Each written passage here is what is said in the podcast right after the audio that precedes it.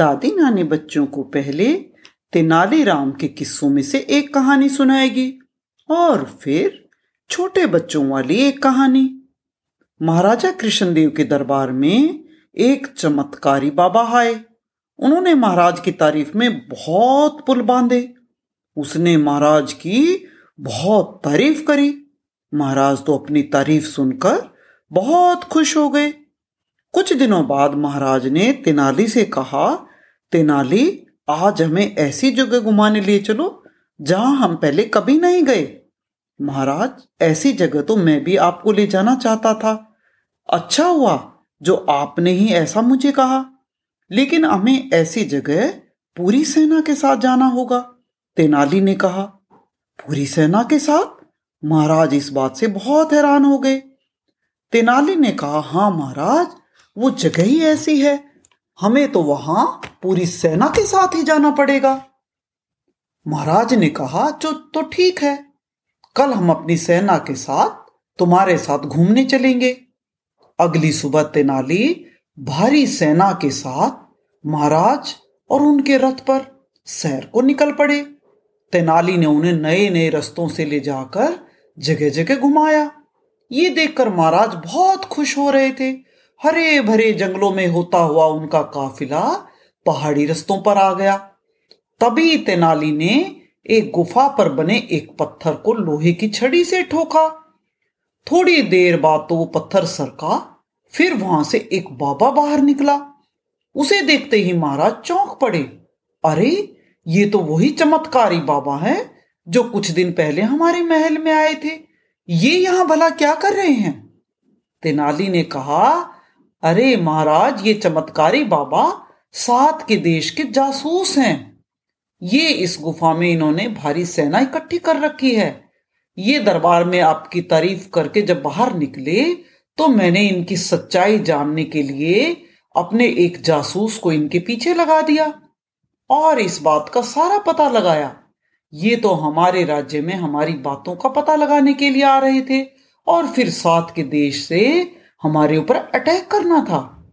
महाराज के आदेश पर सैनिकों ने उस गुफा में छुपी हुई सेना को कैद कर लिया और महाराज ने कृष्ण देव ने तेनाली को बहुत बहुत धन्यवाद किया। तो बच्चों, ये थी तेनाली की कहानी।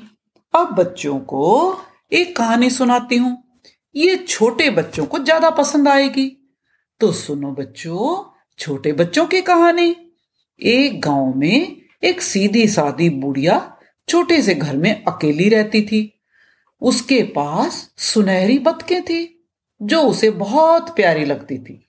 सुनहरी बोलते हैं गोल्डन कलर की। ये बत्तख के छोटे छोटे बच्चों को बुढ़िया अपने हाथों में लेकर खूब प्यार करती और उनसे बातें भी करती थी। बत्तखों के बाड़े को पूरा भरा हुआ देखकर बुढ़िया बहुत खुश होती थी। बुढ़िया के पास आजकल उसकी छोटी सी बेटी, छोटी सी ग्रैंड डॉटर जिसका नाम आरुषि था, वो अपनी बुढ़िया दादी से मिलने के लिए आई हुई थी। आरुषि बहुत प्यारी, सुंदर लड़की थी। वो दिन भर बतकों के साथ खेलती मीठे मीठे गाने गाती और सबका दिल बहलाती थी। वो रोज शाम को बतकों को नहलाने के लिए तालाब पर जाती थी और जब शाम को चाँद निकल आता तो तालाब का पानी बहुत सुंदर व्हाइट कलर का दिखाई देता था। जब किनारे की हरी हरी घास या चट्टान पर बैठकर वो गीत गाती तो सारी बतकें उसके चारों ओर आ जाती। कुछ बतकें उसकी ओर एकटक देखती, कुछ पंख फैलाकर झूमती, नाचती। थोड़ी देर की मौज के बाद आरुषि सभी बतकों को लेकर अपनी दादी के पास घर में आ जाती। अब कुछ दिन वहाँ रहने के बाद आरुषि के तो स्कूल खुल गए और वो अपनी मम्मी पापा के पास वापस चली गई, क्योंकि उसको तो स्कूल भी जाना था।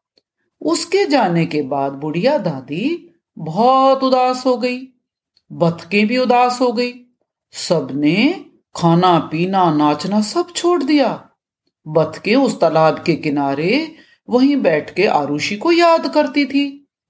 वहाँ तो आरुषि उनको रोज़ाना अच्छे अच्छे गाने सुनाती थी।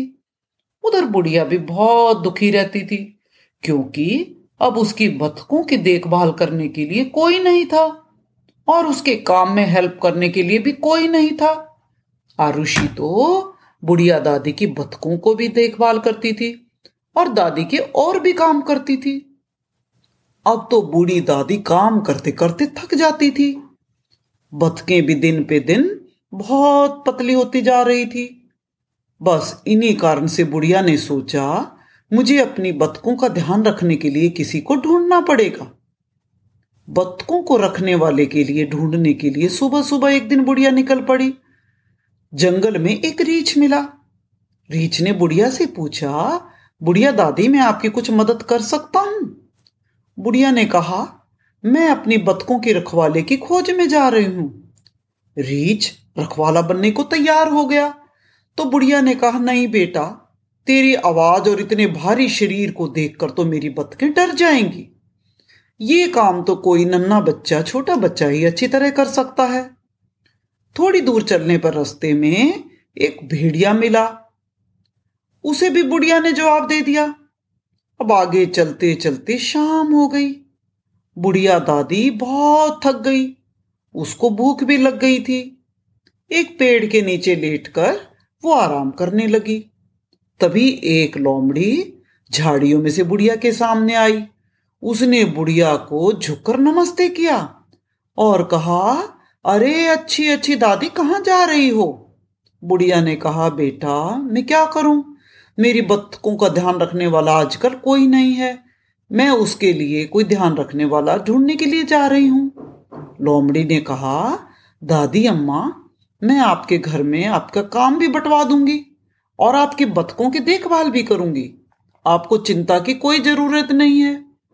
बेचारी बुढ़िया बहुत थक गई थी और परेशान भी थी। वो चलाक लोमड़ी की बातों में आ गई। उसने हाँ कर दी। उस दिन से लोमड़ी रोज बतकों को तालाब तक ले जाती और उसमें से रोज़ाना कुछ बतकों को खा जाती। बुढ़िया को इस बात का कुछ पता नहीं चला। और एक दिन तो ऐसा आ गया, जब सारी बतकें लोमड़ी हजम कर गई। उस दिन लोमड़ी घर नहीं लौटी। बुढ़िया को बहुत चिंता हुई। वो तालाब की तरफ़ जाने की सोच रही थी कि सामने लोमड़ी आ रही थी। लोमड़ी ने आते ही कहा, दादी, अम्मा, आज बतकें तो घर आने को मना कर रही हैं। बुढ़िया ने कहा, क्यों? क्या बात हुई? लोमड़ी बोली, पता नहीं, शायद रूट गई हैं। बुढ़िया को बहुत हैरानी हुई। उसने अपने हाथ की मक्खन की प्लेट को ज़मीन पर पटक मारा और तालाब की ओर तेज़ी से भागी। उधर लोमड़ी जल्दी जल्दी मक्खन खाने में जुट गई। सोचा, बुढ़िया के आने से पहले मैं सारा मक्खन चट कर लूँगी और फिर मैं जंगल में भाग जाऊँगी, क्योंकि आज तो बतकें भी खाने को बची नहीं थी। लेकिन आधा मक्खन खाया था कि किसी के आने की आवाज़ हुई। और फिर एक मीठी मीठी प्यारी आवाज़ आई, दादी, अरे दादी, मैं आ गई। अरे, वो तो आरुषि थी। आरुषि की दोबारा से छुट्टियाँ हो गई थी और वो अपनी दादी के पास दोबारा मिलने आ गई थी। लोमड़ी उसको देखकर दुम दबाकर भागने की कोशिश करने लगी। आरुषि सारी बात समझ चुकी थी। वो लोमड़ी का रास्ता रोककर खड़ी हो गई।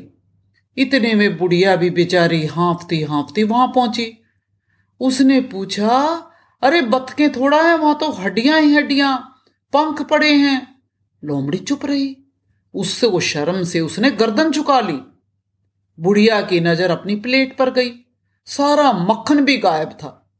बुढ़ी, बुढ़िया का गुस्सा बहुत बढ़ गया। गुस्से में उसने वो प्लेट लोमड़ी के सिर पर दे मारी, लेकिन चलाक लोमड़ी खिड़की से भाग निकली। चोट तो उसके सिर पर नहीं, उसकी पूंछ पर लगी, और मक्खन भी उसकी पूंछ पर गिर गया। मक्खन गिरने से उसकी पूंछ पर एक सफ़ेद रंग का स्पॉट बन गया। बस, उस दिन के बाद सब लोमड़ियों की पूंछ पर व्हाइट रंग का एक स्पॉट बन गया। कहते हैं, भगवान ने सभी लोमड़ियों की पूंछ पर सफ़ेद एक स्पॉट बना दिया, ताकि सब लोगों को पता लग जाए कि ये लोमड़ी कितनी चालाक होती हैं। और उसके बाद तो बुढ़िया की बिटिया आरुषि बुढ़िया के पास ही आ गई। फिर बुढ़िया ने नन्नी नन्नी बतकें पाली और उनके लिए अच्छी अच्छी खाना बनाया। आरुषि उनको फिर तालाब के किनारे ले जाती और मीठे मीठे गाने सुनाने लगी